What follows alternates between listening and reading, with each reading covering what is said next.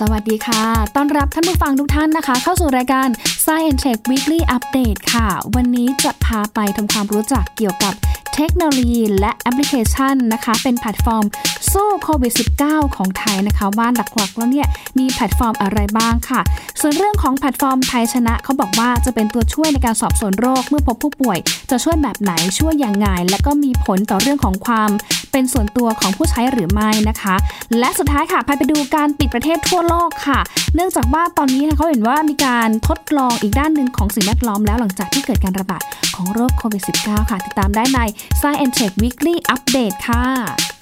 พ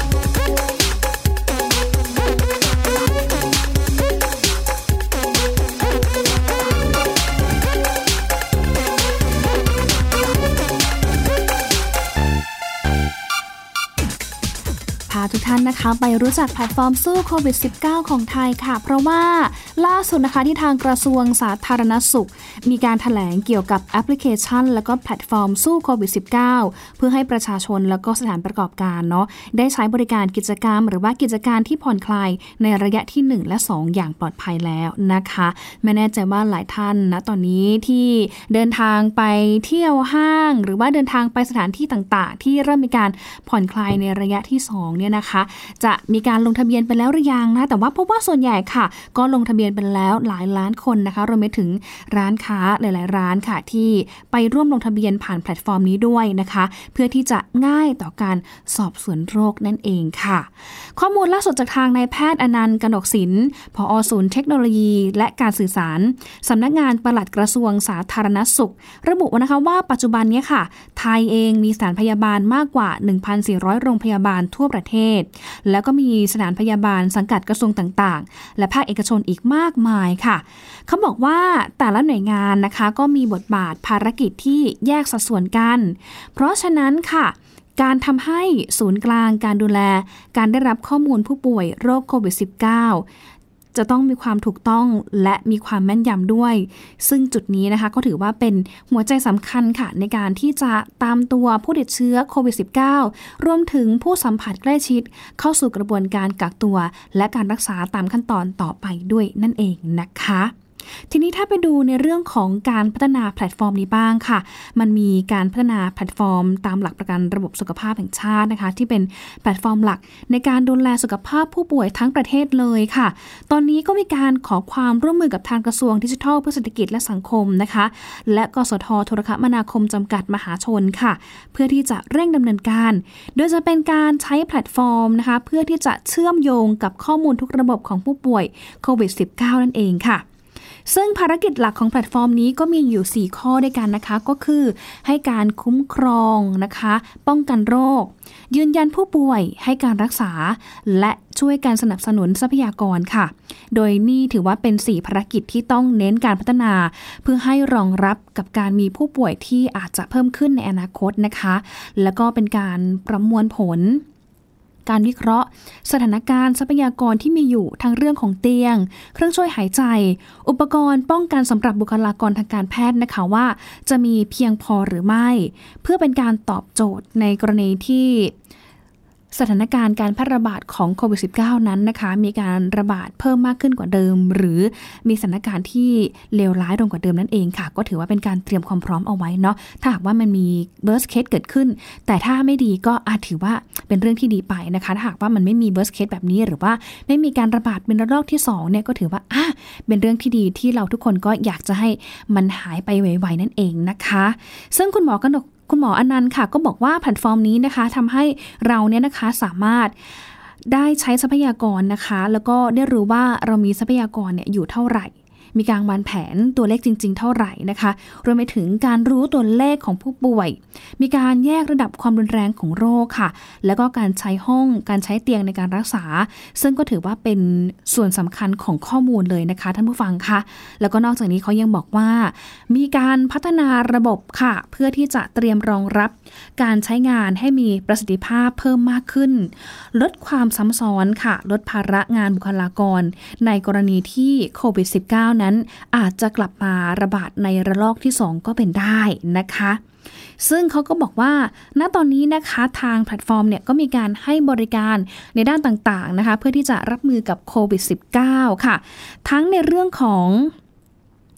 Thai Stop COVID นะคะที่ทางแนวทางผู้ประกอบการเนี่ยพร้อมที่จะเปิดร้านค่ะ ซึ่งณตอนนี้นะคะก็มีการแนวทางพัฒนาสำหรับผู้ประกอบการเนี่ยที่ไม่น้อยกว่า 50 กิจกรรมค่ะ ซึ่งมีการพัฒนาแพลตฟอร์มนะคะที่เรียกว่า Thai Stop COVIDที่ทางผู้ประกอบการเนี่ยสามารถที่จะทำ checklist นะคะทำเกณฑ์ต่างๆ หรือว่า เป็นคู่มือมาตรการต่างๆนะคะ ผ่านตัวแพลตฟอร์มนี้นะคะ เพื่อที่จะเตรียมความพร้อมล่วงหน้า ก่อนที่จะมีการผ่อนปรนในมาตรการต่างๆ ในระยะต่อไปด้วยนะคะว่าเอ๊ะเราในฐานะที่เป็นผู้ประกอบการนะคะ เราจะต้องมีมาตรการอย่างไรถ้าหากว่ามีลูกค้าหรือว่ามีคนเนี่ยนะคะเข้ามาในสถานที่ของเรา ที่จะเป็นมาตรการตามมาตรฐานของกระทรวงสาธารณสุข ป้องกันการระบาดของโรคโควิด -19 ได้อีกด้วยนะคะ รวมไปถึงการทำงานที่เน้นกิจกรรม แล้วก็กิจการที่ยังไม่ได้มีการผ่อนปรนเนี่ยต้องมีการเตรียมพร้อมอย่างไรค่ะ เขาบอกว่าตอนนี้นะคะมีสถานประกอบการจับมือกับทางกรมอนามัย ในการเตรียมความพร้อมตามมาตรการต่างๆ หลายแห่งค่ะ บางแห่งเองนะคะก็มีการเตรียมความพร้อมมาตรการที่มากกว่าทางสบคกำหนดเอาไว้อีกนะคะ เพื่อที่จะป้องกันไม่ให้การระบาดโควิด -19 เนี่ยเกิดขึ้นในสถานที่นั้นๆด้วยค่ะขณะที่ทางรองอธิบดีกรมอนามัยเนี่ยนะคะ ท่านก็บอกว่า ถ้าเมื่อสถานประกอบการต่างๆเนี่ยนะคะ มีการลงทะเบียนไปแล้ว เพื่อที่จะไปดูมาตรการต่างๆนะคะ แล้วก็มีการพร้อมเช็คลิสต์ว่าทำการปฏิบัติตามมาตรการที่ออกมาแล้วนะคะ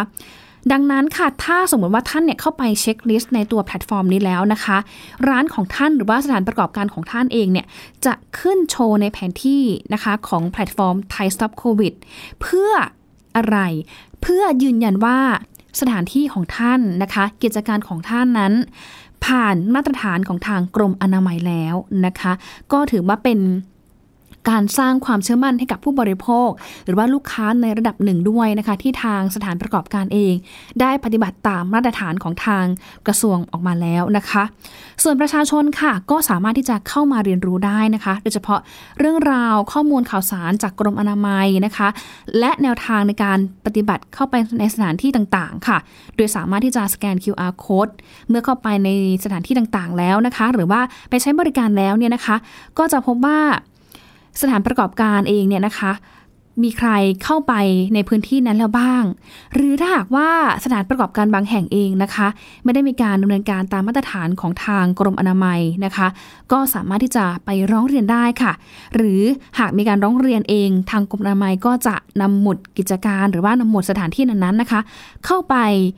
นะคะ ตรวจสอบ หรือบางทีเนี่ยถ้าดูแล้วไม่ได้มาตรฐานจริง ๆ ตรวจสอบแล้วพบว่าไม่ได้ทำตามมาตรการที่ออกมาจริงๆเนี่ยนะคะ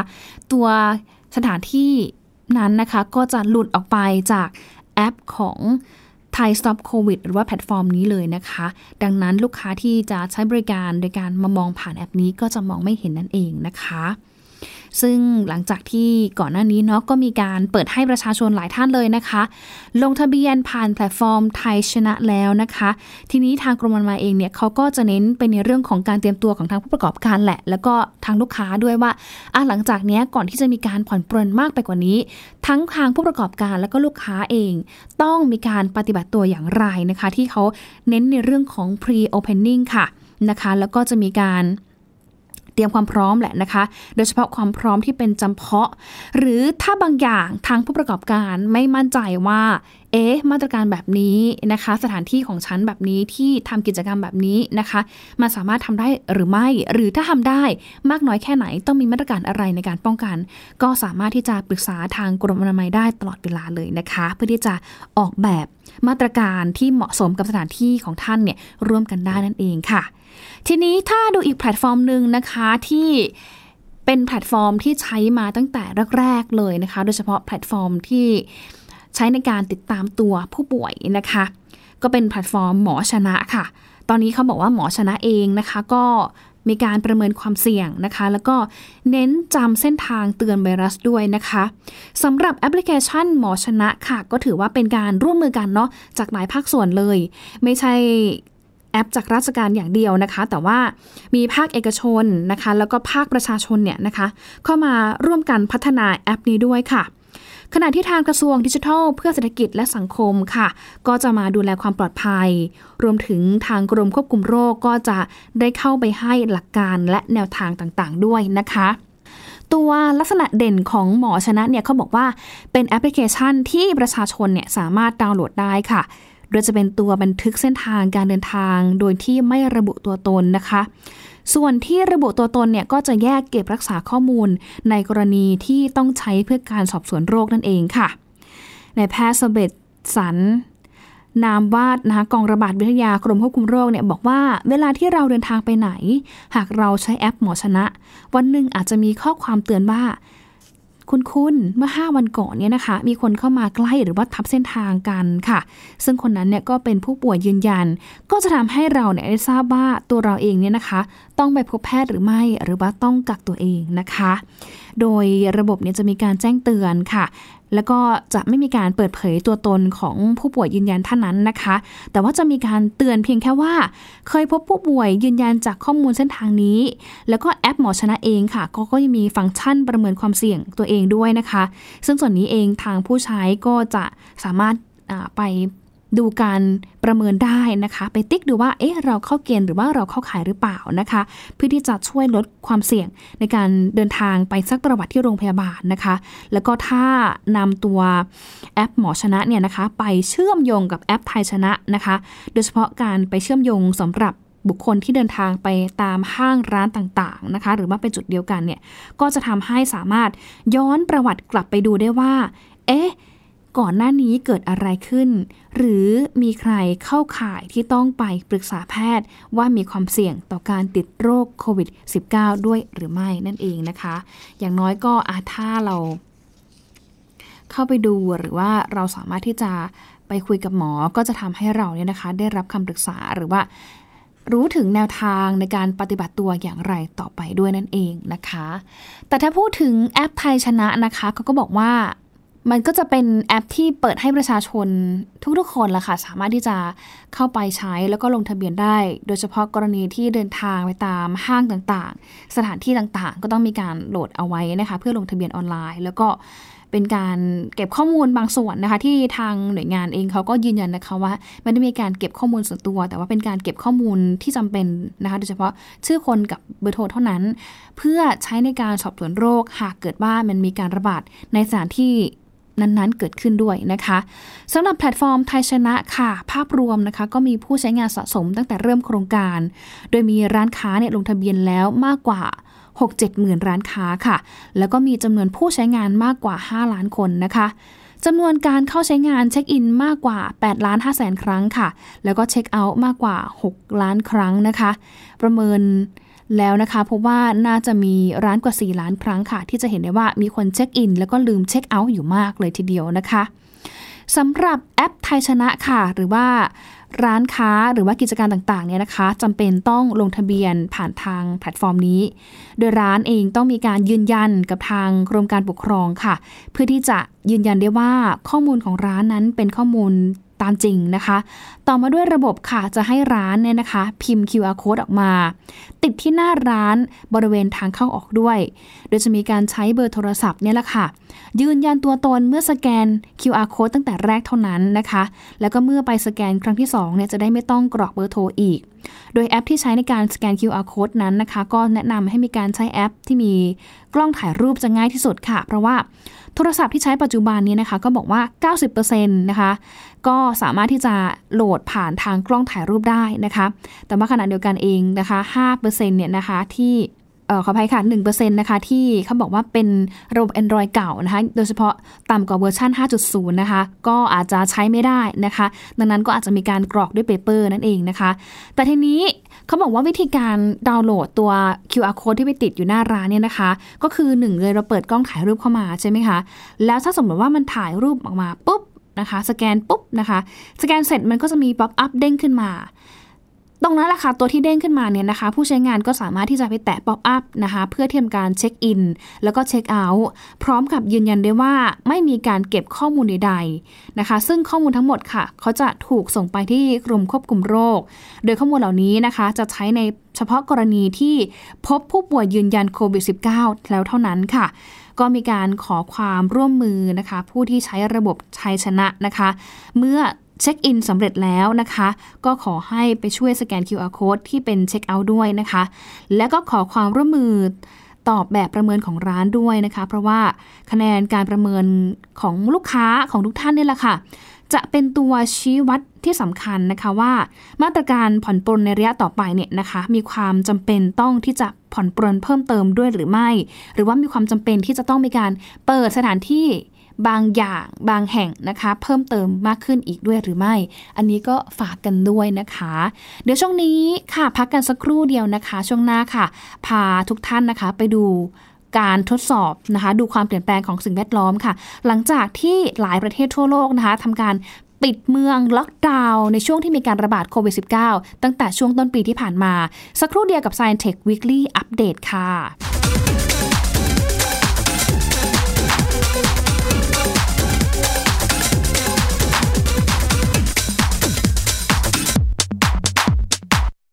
พียงแค่มีสมาร์ทโฟน ก็ฟังได้Thai PBS Digital Radio สถานีวิทยุดิจิทัลจากไทย PBS เพิ่มช่องทางง่าย ๆ ให้คุณได้ฟังรายการดีๆ ทั้งสดและย้อนหลัง ผ่านแอปพลิเคชันไทย PBS Radio หรือเวอร์ไบเว็บไทยพีบีเอสเรดิโอคอมไทยพีบีเอสดิจิทัลเรดิโออินฟอร์ทนเมนต์ for all มากกว่าด้วยเวลาข่าวที่มากขึ้น จะพัดพาเอาฝุ่นออกไปได้ครับ มากกว่า ให้คุณทันในทุกสถานการณ์ ตามที่กฎหมายดังกล่าวกำหนดเอาไว้ มากกว่ากับเนื้อหาเที่ยงตรงรอบด้านนำมาใช้ในคดีเมาแล้วขับ มากกว่าในทุกทางออกของสังคม ป้องกันไม่ให้ปัญหาเกิดขึ้น มากกว่ากับข่าวรอบวันในทุกมิติ เครนก่อสร้างเกิดอุบัติเหตุขึ้น มากกว่าด้วยการวิเคราะห์ที่ตรงจุด ความพยายามของภาครัฐที่จะแก้ปัญหา และมากกว่ากับทีมข่าวมืออาชีพ ข่าวไทย PBS ให้คุณได้มากกว่า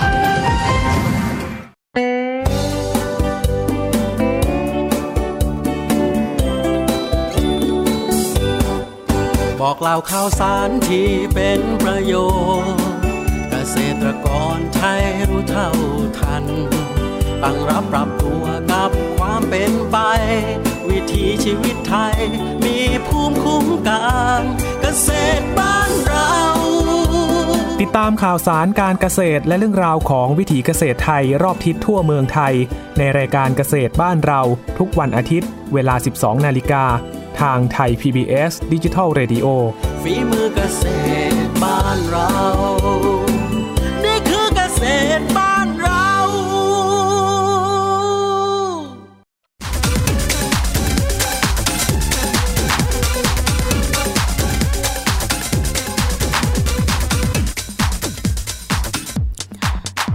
สู่ช่วง Science Tech Weekly Update ช่วงที่ 2 กันแล้วนะคะ ช่วงนี้ค่ะจะพาท่านผู้ฟังนะคะ ไปฟังเรื่องราวเกี่ยวกับเรื่องของ ผลกระทบอีกด้านหนึ่ง มันเป็นผลอีกด้านหนึ่งที่เรายังคาดไม่ถึงเหมือนกันค่ะ ในช่วงที่หลาย ๆ ประเทศนะคะ ทั่วโลกเลยทำการปิดเมืองหรือว่าล็อกดาวน์ค่ะ ก็ทำให้เห็นถึงความเปลี่ยนแปลงทางสภาพแวดล้อมเกิดขึ้นนะคะ หลังจากที่มีการล็อกดาวน์ไปนาน 1-2 เดือนด้วยนะคะ ถ้าพูดถึงเรื่องของมลพิษและการปล่อยแก๊าซเรือนกระจกลดลงทั่วโลกค่ะ เนื่องจากประเทศต่างๆเนี่ยนะคะมีความพยายามที่จะสู้กับการแพร่ระบาดของโคโรนาไวรัสสายพันธุ์ใหม่หรือว่าโควิด -19 นะคะ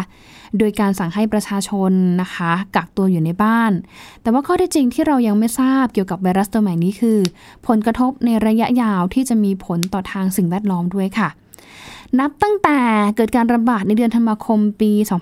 2562 ค่ะ จนกลายเป็นข่าวใหญ่ ส่งผลต่อธุรกิจต่างๆ ปิดตัวลงนะคะ บรรดาสายการบินลดการให้บริการค่ะ ผู้คนจำนวนมากต้องทำงานจากที่บ้าน หรือไม่ก็ไม่ทำงานเลยนะคะ ตลอดจนการจราจรที่ลดลงจนถึงน้อยที่สุดด้วยค่ะซึ่งการที่ทุกประเทศนั้นนะคะ ปิดตัวลงจึงกลายเป็นการทดลองการลดการใช้เรือนกระจกก๊าซเรือนกระจกนะคะ โดยที่ ไม่ได้ตั้งใจเลยนะคะ เพราะว่าเร็วๆนี้ค่ะ ทางองค์การนาซาเนี่ยนะคะมีการเปิดเผยข้อมูลดาวเทียม ดาวเทียมฝั่งตะวันออกเฉียงเหนือของสหรัฐ ซึ่งก็ชี้ให้เห็นว่ามลพิษทางอากาศในเขตเมืองเนี่ยโดยเฉพาะเมืองที่มีประชากรหนาแน่นนะคะ ลดลงค่ะท่านผู้ฟังคะลดลงประมาณ 30%นะคะโดยเฉพาะไนโตรเจนไดออกไซด์จากเชื้อเพลิงฟอสซิลที่ใช้ในการขนส่ง และ การผลิตกระแสไฟฟ้า แสดงให้เห็นว่าเมื่อเดือนมีนาคมที่ผ่านมานะคะ มีระดับการปล่อยแก๊สที่ต่ำที่สุดนับตั้งแต่ปี 2548 ด้วยค่ะ องค์การนาซารายงานนะคะว่าที่เมืองอู่ฮั่นของจีนค่ะ ซึ่งเป็นเมืองที่เป็นศูนย์กลางการผลิต และเป็นจุดเริ่มต้นของการระบาด มีระดับมลพิษลดลงระหว่าง 10 ถึง 30%นะคะนับตั้งแต่ที่มีการปิดเมืองทางตะวันออก และภาคกลางของจีนเมื่อช่วงปลายเดือนมกราคมที่ผ่านมาค่ะทางภาคเหนือของอิตาลีนะคะที่เป็นเขตอุตสาหกรรมค่ะ แล้วก็มีการจราจรที่คับข้างอีกแห่งหนึ่งนะคะ ก็พบว่าในระดับ ไนโตรเจนออกไซด์ค่ะ ลดลงไปประมาณ 40%ตั้งแต่เดือนมีนาคมที่ผ่านมา ก็คือเป็นช่วงเวลาเดียวกันกับที่ประชาชนในอิตาลีนะคะ เริ่มที่จะกักตัวอยู่แต่ในบ้านนะคะอาจารย์จอห์นบราเฮมส์นะคะศาสตราจารย์คณะแพทยศาสตร์โรงพยาบาล แล้วก็โฆษกประจำชาติของสมาคมปอดอเมริกันนะคะ บอกว่า สิ่งเหล่านี้ค่ะแสดงให้เห็นว่ามลพิษทางอากาศเนี่ยล้วนมาจากยานยนต์ และแหล่งอุตสาหกรรม ซึ่งหลังจากที่ทางบริษัทธุรกิจโดยทั่วไปเนี่ยนะคะ ปิดตัวลงค่ะ ก็จะเริ่มมีการปล่อยมลพิษจากแหล่งท่องเที่ยวน้อยลงนั่นเองนะคะ อันนี้เป็นข้อมูลจากทาง Voice of America นะคะ VOA นะคะ ที่ได้ไปสัมภาษณ์ดรจอห์นมานะคะ ซึ่งขณะเดียวกันค่ะ นางนักอนุรักษ์ลังสี ก็มองว่านี่เป็นโอกาสที่จะสร้างความก้าวหน้าครั้งสำคัญ ในการป้องกันผลลัพธ์ที่ อาจจะเรียกได้ว่าเป็นผลลัพธ์ที่ร้ายแรงจากการเปลี่ยนแปลงของสภาพภูมิอากาศนะคะ จะเห็นได้ว่าบางพื้นที่เองนะคะ ไม่เคยมีหิมะก็มีหิมะตกนะคะ บางพื้นที่มีพายุน้ำแข็ง บางพื้นที่มีสภาพอากาศที่แห้งแล้ง หรือมีฝนตกหนักจากน้ำท่วมนะคะ แต่ว่าการที่จะปิดเมืองแบบที่ผ่านมาเนี้ยนะคะทำให้หลาย ๆ คนมองเห็น สภาพอากาศที่มันเปลี่ยนแปลงไปในทิศทางที่ดีขึ้นนะคะ มันก็ไปสอดคล้องกับทางข้อสังเกตของทางนักอนุรักษ์สิ่งแวดล้อมนะคะ ที่มันบอกว่านี่แหละผลลัพธ์จากการลดการเดินทางค่ะ ก็ทำให้มันมีการลดการปล่อยแก๊สเรือนกระจกออกมาด้วยนะคะ บางครั้งก็มีการกล่าวว่าการที่ทั่วโลกมีนโยบายให้ประชาชนกักตัวเองอยู่แต่ในบ้านนั้น มันก็ส่งผลดีนะคะ ดีต่อทางสภาพ อากาศ สภาพภูมิอากาศนะคะแล้วก็ทำให้มีการหายใจสะอาดมากขึ้น แต่ว่าขณะเดียวกันเองอยู่บ้านมันก็อาจจะเป็นบ้านของแต่ละคนไม่เท่ากันนะคะ บางคนอาจจะหลังใหญ่ บางคนอาจจะหลังเล็กนะคะ แต่ว่าบางทีเนี่ยถ้าอยู่บ้านมันก็มีผลต่อในเรื่องของอารมณ์ แล้วก็สุขภาพจิตของเราด้วยนะคะ แต่อีกด้านหนึ่งค่ะก็บอกว่าถ้ามันไป มีผลเปลี่ยนต่อสิ่งแวดล้อมเยอะเกินไปโดยที่เราสุขภาพจิตเสียบางทีมันก็ไม่สมดุลกันนะคะ เพราะฉะนั้นเนี่ยก็ต้องมีความ balance กันนะคะระหว่างสิ่งแวดล้อมที่ดีๆ กับสุขภาพจิตที่มีความสุขด้วยนะคะ ก็เป็นเรื่องที่เอามาฝากกันด้วยนะคะ จากเรื่องของมลพิษทางอากาศนะคะ ไปดูในเรื่องของขยะพลาสติกกันบ้างนะคะ ที่ตอนนี้หลาย ๆ เมืองทั่วโลกเนาะก็เริ่มมีการ หยุดโครงการรีไซเคิลเป็นการชั่วคราวค่ะ ในขณะที่เจ้าหน้าที่นั้นต่างมีความกังวล เกี่ยวกับการแพร่ระบาดของไวรัส ตามศูนย์รีไซเคิลต่างๆนะคะที่ยุโรปนั้นมีการลดตัวเลือกของวิธีการกำจัดขยะ ส่วนที่อิตาลีค่ะ ประชาชนประชากรที่ติดเชื้อถูกห้ามไม่ให้ทำการคัดแยกขยะของตัวเองด้วยนะคะ นอกเหนือไปจากการที่มีขยะพลาสติกจำนวนมากขึ้นแล้วค่ะ ตอนนี้ก็มีความต้องการการผลิตที่มีความจำเป็นอย่างสูงนะคะ อย่างเช่น น้ำบรรจุขวด หน้ากากอนามัยถุงมือทางการแพทย์ กระดาษเช็ดทำความสะอาด แล้วก็เจลล้างมือค่ะ เหล่านี้ก็ถือว่าเป็นสิ่งที่มีความต้องการสูงเพิ่มขึ้นไปด้วยเช่นกันนะคะ ซึ่งแม้ว่าในช่วงไม่กี่ปีที่ผ่านมา หลายบริษัทนั้นจะมีความก้าวหน้าในการลดความต้องการผลิตภัณฑ์จากพลาสติก แบบใช้ครั้งเดียวแล้วทิ้งค่ะ แต่ว่าขณะนี้นะคะก็มันก็มองอีกสองด้านค่ะท่านผู้ฟังคะคือมันก็ยังคงมีประโยชน์อยู่แหละเนาะที่จะช่วยป้องกันไม่ให้อาหารเนี่ยไปสัมผัสกับกล่องโดยตรงกับมือโดยตรง หรือว่าป้องกันไม่ให้อาหารเองเนี่ยนะคะ มีการบูดเน่านะคะ หรือว่ามีการเสียไปนะคะ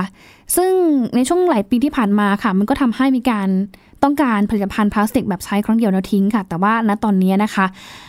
มันมีการแปรรูปนะคะ มันมีการพัฒนาให้มากขึ้นกว่านั้นค่ะ ก็มีการเปลี่ยนกลับมาใช้ผลิตภัณฑ์เหล่านี้ เพื่อช่วยลดการปนเปื้อน แม้ว่าผู้เชี่ยวชาญด้านสิ่งแวดล้อมเองอาจจะมองว่า เอ๊ะพลาสติกแบบใช้ครั้งเดียวแล้วทิ้งเนี่ย มันก็อาจจะทำให้ติดไวรัสและก็แบคทีเรียได้เช่นเดียวกันนะนะคะ ส่วนอีกจุดหนึ่งที่เราต้องดูเป็นพิเศษค่ะก็คือที่นิวยอร์กนะคะณตอนนี้นิวยอร์กก็ต้องเอาใจช่วยเขานะคะ เพราะว่า